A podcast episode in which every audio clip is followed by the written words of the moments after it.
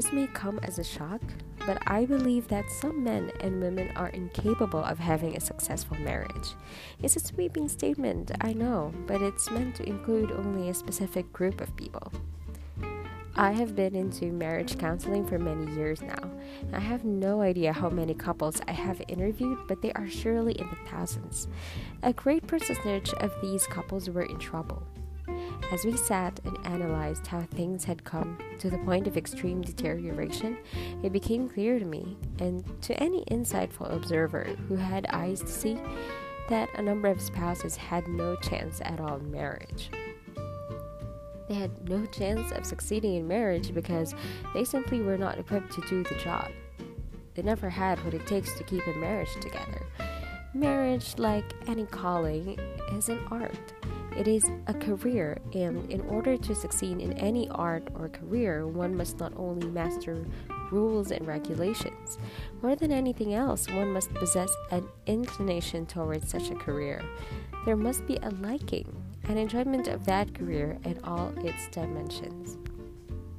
The problem with so many marriages is that one or both spouses either cannot or will not play by the rules. Perhaps it is because the rules are too difficult for them to master, or maybe it is because they have no desire or inclination to submit to these rules. Marriage calls for a great amount of discipline. There are many do's and don'ts. The do's have to get done no matter what, and the don'ts have to be avoided at all costs. If not, the marriage always suffers the loss of love and respect. And as the situation worsens, there is a steady decline in the level of love until the marriage runs out of gas. If one is to build a solid marriage, there needs to be a minimum degree of maturity.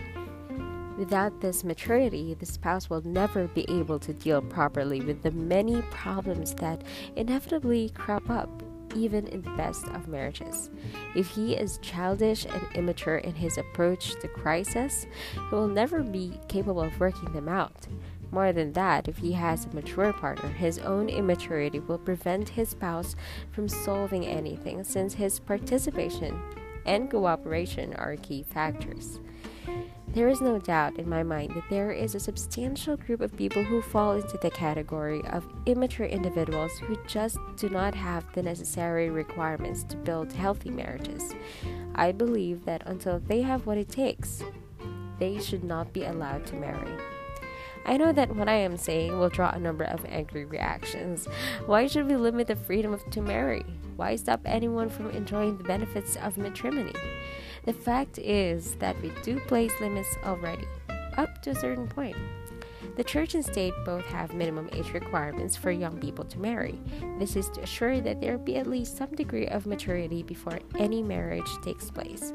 The problem here is that attaining a certain age does not guarantee maturity.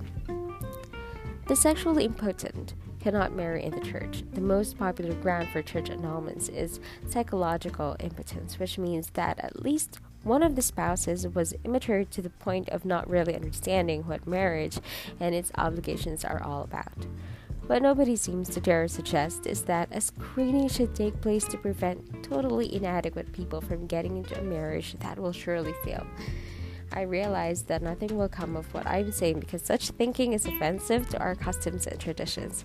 However, I still believe that it makes no sense to allow a couple to get into a marriage that we all know will fail.